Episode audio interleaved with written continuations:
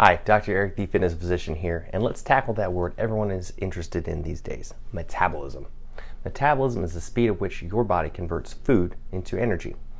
So, boosting your metabolism may mean that you could burn your calories faster. So, here are some ways to do it because we all want to burn calories faster and drop the weight, right?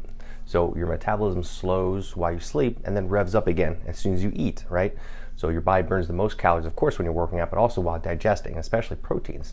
More proteins than any other food. So, stick to a protein rich diet, whole foods and meats, chicken, fish, eggs, etc.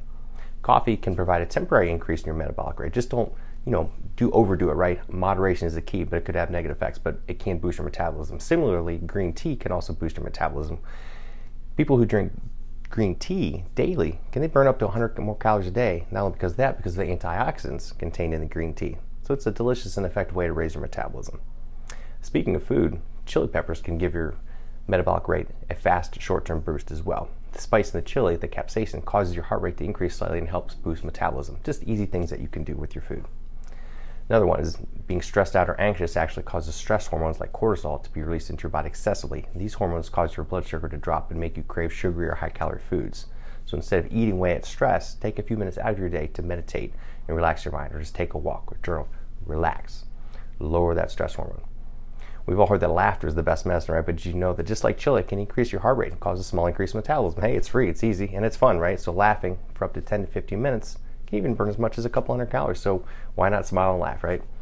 Drinking a glass of water 30 minutes before you eat, before a meal, will not only increase your metabolic rate just a little bit, but will also fill you up a little bit. Make sure you don't overeat. So again, it's free, it's easy to do.